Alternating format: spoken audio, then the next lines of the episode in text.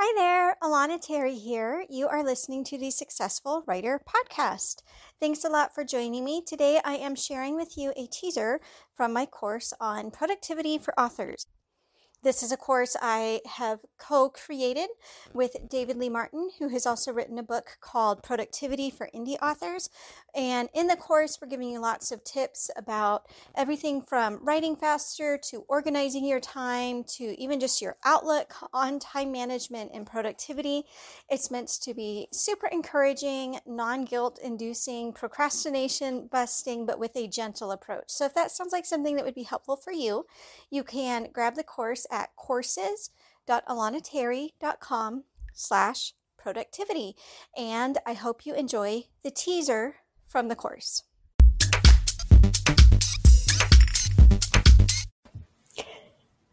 I'm calling this topic the mindset shift that's going to have the most impact on your outlook on time, time management, stress, feeling productive versus feeling rushed, hurried, and things like that. And really the key here is to recognize that busyness is just a state of mind. So you can be doing the exact same thing somebody else is doing and you can feel rushed and like you're never going to get ahead and that you're totally hectic and chaotic. Or you could have the exact same schedule and feel peaceful, relaxed, calm. Okay, now these are two extremes, right? But in general, busyness has very little to do with what you're actually doing and far more to do with how you're looking at your time.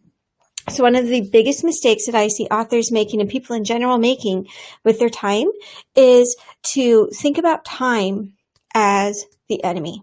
So when you say things like, I don't have time to do this, if I only had more time, or if you act as if time is against you, right? You're always racing to beat the clock, right? When you've, when you've got that mentality all the time, well, first of all, you're going to be more stressed than you should be. A lot of us know people who are like so hectic and rushed that even just talking to them, you kind of feel like your heart gets racy and stuff like that. So you're going to be stressed, but also you're going to act as though there's never enough time. And so in your life, it's going to sort of turn into a self-fulfilling prophecy that you just don't have enough time. And so what I encourage you to do is first of all, stop looking at time as the enemy. Okay.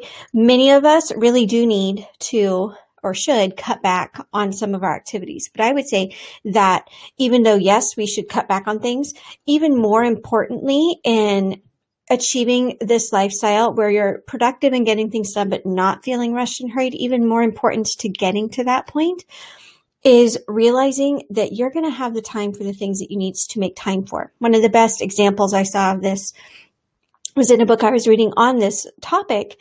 And he's talking about a mom who's sitting at the kitchen counter doing work on her laptop. And her little three year old comes and says, Mom, I want to play with you. And the mom says, I don't have time to play with you. Okay. We've, if you're a parent, you have probably said those exact same words. I don't have time for this right now. Now, what she's truly saying isn't that time does not exist, right? She does have time, but she has other priorities. Now, if that same little girl came to her mom and her finger was cut off and bleeding or she needed stitches or something, mom's not going to say, sorry, I don't have time for that, right? So we make time for the things that we need to make time for. And that's why it's so important to prioritize what things do you need to focus on because Parkinson's law is that it states that for any project, the amount of time that you give yourself to complete it, you're going to find a way to complete it in that amount of time. And so the time exists, right? The mom has time to stop what she's doing and drive her daughter to the ER if it's required, right?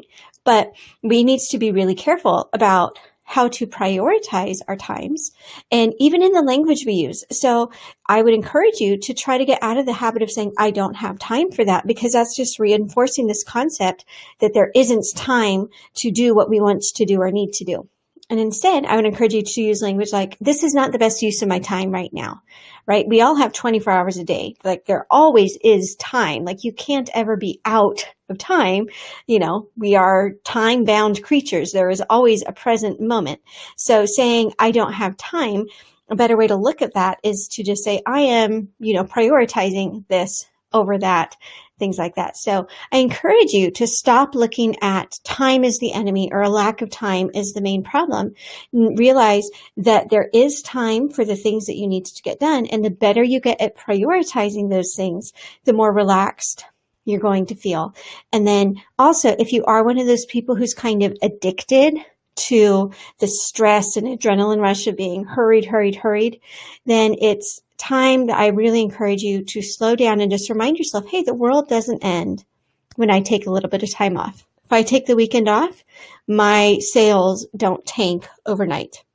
If I don't respond to this email within the hour that it's sent, if I wait three days to respond to an email, I don't, you know, burn bridges that I'm never going to be able to repair again. Like I'm not ruining my career by slowing down.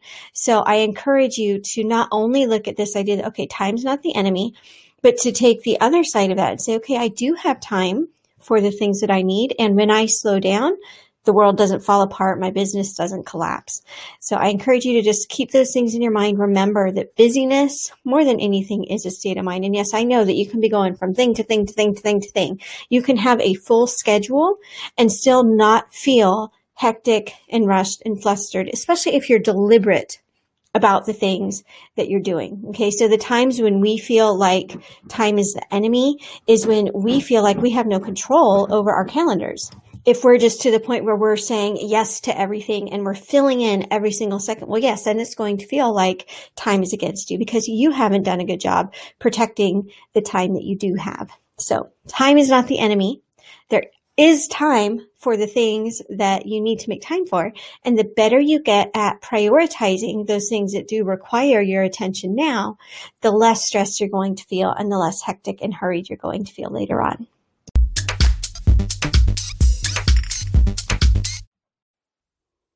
So that is the teaser from the course on productivity for authors. If you want more helpful and encouraging tips like this, you can grab the course at courses.alanaterry.com slash productivity. Thanks again for listening and we'll talk to you guys soon.